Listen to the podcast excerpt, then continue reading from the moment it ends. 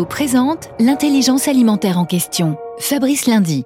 L'événement mondial, tous derrière les Bleus demain soir face aux Blacks pour le coup d'envoi de la Coupe du Monde de rugby. Thierry Blandinière, en tant que directeur général de Envivo, vous serez en première ligne.